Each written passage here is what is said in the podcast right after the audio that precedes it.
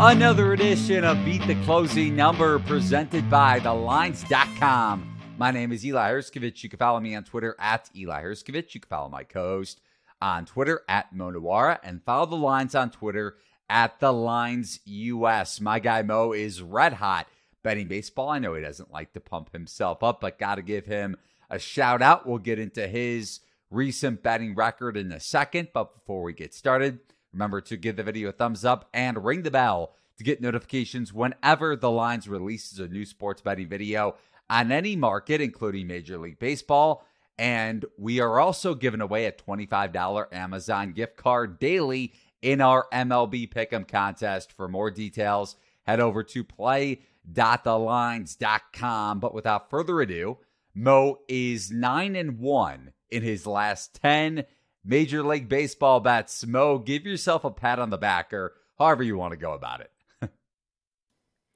yeah, things are going well. Um, rather be hot than the opposite, obviously. Um, I think so far, uh, I do think I know that in a small sample, it's usually probably mostly just luck when you're going on a nice heater like this. But I, I do think like I am doing some things a little better than I have done in the past, especially last year. Um, I would say the main thing, honestly, just something we touched on in that interview with uh, Spreadopedia the other day, just being a little bit more willing to thin slice it on certain things. Like maybe I see a pitcher who's performing a little worse early in the season. Um, I'm a little more inclined to think there might be something real behind it, especially if I'm looking at multiple metrics that are saying he's performing worse. Uh, I, you can be a little bit, it can be dangerous, obviously, at times, and sometimes it bites me. Uh, like the other day when I faded Luis Garcia, he's been terrible, and then he fired a gem against the Blue Jays. But I think it's worked in a few spots for me.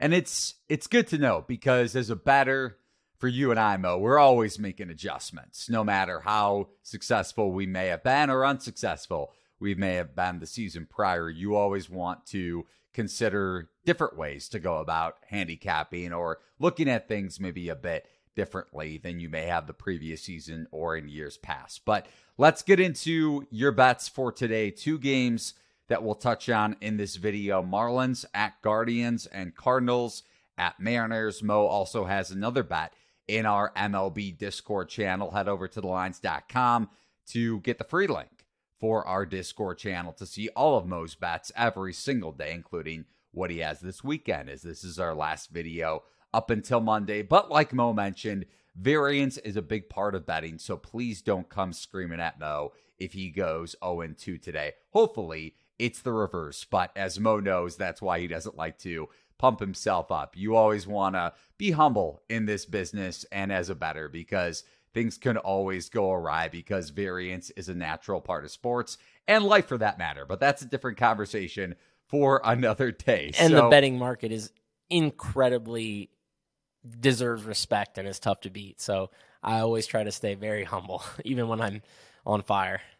Yeah, and that's something that we noted with Spreadopedia. Be sure to check out that podcast on Apple or wherever you find your favorite podcasts. That not only variance, but MLB is maybe an unknown efficient market just because the NFL is everyone's betting the NFL game to game and there's only what 17 18 regular season weeks whatever it may be just because of the adjustment over the last couple seasons. But baseball season is long. People don't bet it nearly as much as a sport like the NFL and it is an extremely efficient market. So being humble is the right approach for sure. But Miami at Cleveland, first and foremost for Mo's first MLB bet. A bit of steam on the Marlins this afternoon as we're recording on Friday, right around 1 p.m. Eastern, noon Central. Miami down from as high as plus 120 to as low as plus 105 as of this recording on the money line at Caesars Sportsbook. It is Zach Plesac against Braxton Garrett. And while Plesac's chase rate ranks in the 84th percentile, according to Baseball Savant, not walking a ton of batters either. That strikeout rate is not so good, ranking in the seventh percentile, and his fastball spin rate ranks in the 13th percentile. So Zach Plesac is not like his dad, Dan Plesac so far in his what short three or four year MLB career. Mo, how are you betting Marlins Guardians? Yeah, Zach Plesac's been a guy I've often faded. I think I'm just lower than the market on him. I will say when I was looking into him for this bet, I do think he's been a bit better this year, and I think it's something that's going to honestly continue. I think he'll probably be a little bit better than he has been the last couple of years when he's been pretty bad. Uh, the reason being, he is throwing 45% sliders this year. That has been his best pitch in his career. So I, I, think he'll be better, but I still have him projected like solidly below average. Um, and Cleveland's offense, they have an 88 WRC plus after kind of a hot first few series. They've been pretty bad. And this is an offense that I thought was going to be pretty bad last year, and they weren't. I'm wondering if maybe I was right all along and they ran really hot last year and we deserved better on our twins bets. But maybe we'll get that this year. They are they've they've stunk so far, uh, and they were really really bad against lefties last year. I did say I think they'll be a little bit better this year, but I still don't think this is a, really a good offense. Facing off with um, Braxton Garrett here, who I really like, honestly. Um, bet on him a bunch last year. He was very good in a very sustainable way, and he's opened the season basically doing the same things he was last year. Um, when it comes to Garrett, I, I, I just think he's a good pitcher. I mean, only 88 innings, but 3.5 ERA estimators last year. So I think that he's just pretty good. And when I'm looking at their rotation, when they started the year, I see multiple pitchers that I think project worse than Garrett. That they st- started the year in the rotation for them. Johnny Cueto, Trevor Rogers, Edward Cabrera. I think these are all worse pitchers than Braxton Garrett, and it baffles me why they didn't want him in the rotation to start the season. But because of the injury to Cueto, he did get in there, and he's just been doing basically the same thing he was last year. Um, he just looks like a good pitcher. So, uh, facing this somewhat weak Guardians lineup, and with with a pitching advantage, with maybe an offense advantage, one that's pretty close, I would say, and probably not like a huge deficit in terms of defense or bullpen here. I'm just not seeing how the Guardians can be this big of a favorite. I, I think the fish should be closer to even money here, and um, market definitely moving that way. There is still a plus 120 uh, this afternoon at Rivers if you have an account there. Um, otherwise, you can get some plus 115s. I think that's fine for a bet as well. Speaking of variance, it seems like that's going to be the theme of this podcast. Hopefully, the negative variance continues for the Cleveland Guardians, as Mo and I both have Twins bets to win the division. Cleveland sitting at 10 and 9, and Miami with a very similar mark. On to the second and the last game uh, that you're betting and that we're discussing at least on this edition of Beat the Closing Number for uh, 1010 Eastern Time first pitch. The Cardinals at the Mariners. Both teams have the same record here. So just like the last game that we touched on, Cardinals 8 and 11, Seattle the same mark, and the Mariners out to minus 130 on the money line. It is George Kirby against Steven Matz, the lefty. And the Mariners ranked right around league average, maybe just above it, I think 11th in WRC plus against lefties last season, but this year it's been a little bit of a different story. Of course, a smaller sample size, but Seattle ranks number 22 against Southpaws this season. JP Crawford, Ty France, and something Murphy, Tom Murphy, have struggled most against left handed pitching this year. So, Mo, how are you betting Cardinals at Mariners? Yeah, this one I've got the underdog again. Um, so I did get another plus 120 here on the Cardinals. This is another one that's coming down. It's coming down a little sharper than the Miami line, unfortunately. But once again, I still think there could be some value to be had here. This one is again one that I think should be pretty close to even money. Uh, there's still a plus 112, a bunch of plus 110s out there right now. Um, that's probably worth a smaller bet, I think.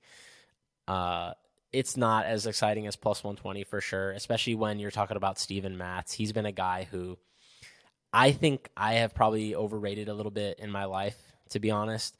Um, probably because his peripherals are better than his ERA. I think once he's he's probably up to a sample that it's probably something real that he's doing wrong. I think it's probably a pitch mix thing, but he's actually also making some small adjustments. He has cut his curveball usage quite a bit this year. That's been a bad pitch for him.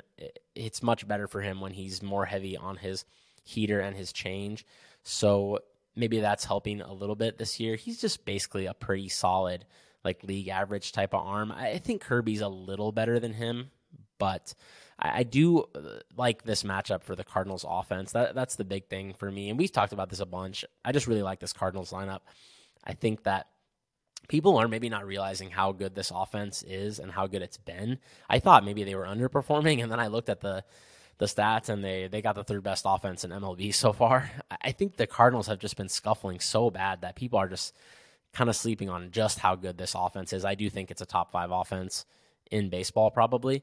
Uh, it's very close if it's not. Um, and George Kirby, I think, is going to be a pretty good matchup for them because of the way he likes to pitch. He's really a guy who just kind of gets a lot of mileage out of throwing a lot of strikes with his heaters. You know, he's throwing more than 60% fastballs, even close to 70%, according to some of the tracking stuff. Um, that's really, really high, and that obviously helps him avoid walks. And the thing about the Cardinals, though, is they are to, when the Cardinals, they have so much power that when they connect with these fastballs, they're to go a long way, I think, a lot. Um, might be a bunch of solo homers, but still would be uh, good for them. Last year they were 10th versus, or last year they were fourth versus four seamers and 12th versus sinkers. This year they're 10th so far versus four seamers, fifth versus sinkers. I think we can definitely say this is a pretty strong offense when it comes to hitting fastballs. And I think that they're in a pretty good spot against Kirby here. So uh, another one that I think there's just too much uh, dog money on the the Cardinals right now. Yeah, and just overall with St. Louis, they rank top three in batting average on balls in play. So BABIP, which you could say that it could naturally regress over the course of the season or maybe even starting tonight. But like you mentioned, this lineup is very elite. Willson Contreras is starting to come around at the plate too, showing a lot of power at least this week. Now, on the flip side, their pitching staff, which we have hated on a lot so far this season on more of our long form podcasts, they rank bottom three in opponents' BABIP. So maybe that comes around, but I also, in, in, a good direction for St. Louis, that is. But like we've also hit on a ton, this pitching staff, maybe outside of Jordan Montgomery, is not very good. They're definitely going to need to upgrade near the deadline. But considering how weak this division is, we are both pretty high on St. Louis. And I think if you go back to our podcast with Spreadopedia that I mentioned earlier, I think you and I, or at least myself, will have a bet on the Cardinals, some sort of long term futures bet later in the season, trying to get a good number there and waiting a bit. Not this month. I don't think I'll be placing anything futures wise for the Cardinals. But that's going to do it for this edition of Beat the Closing Number. Remember to give the video a thumbs up and subscribe for any sort of notifications when we have more sports betting videos to come, not just on Major League Baseball. And remember to check out that podcast with Spreadopedia on Apple, Spotify, or wherever you find your favorite podcasts. That's going to do it for this edition of Beat the Closing Number. Thanks for watching and listening. So long, everybody.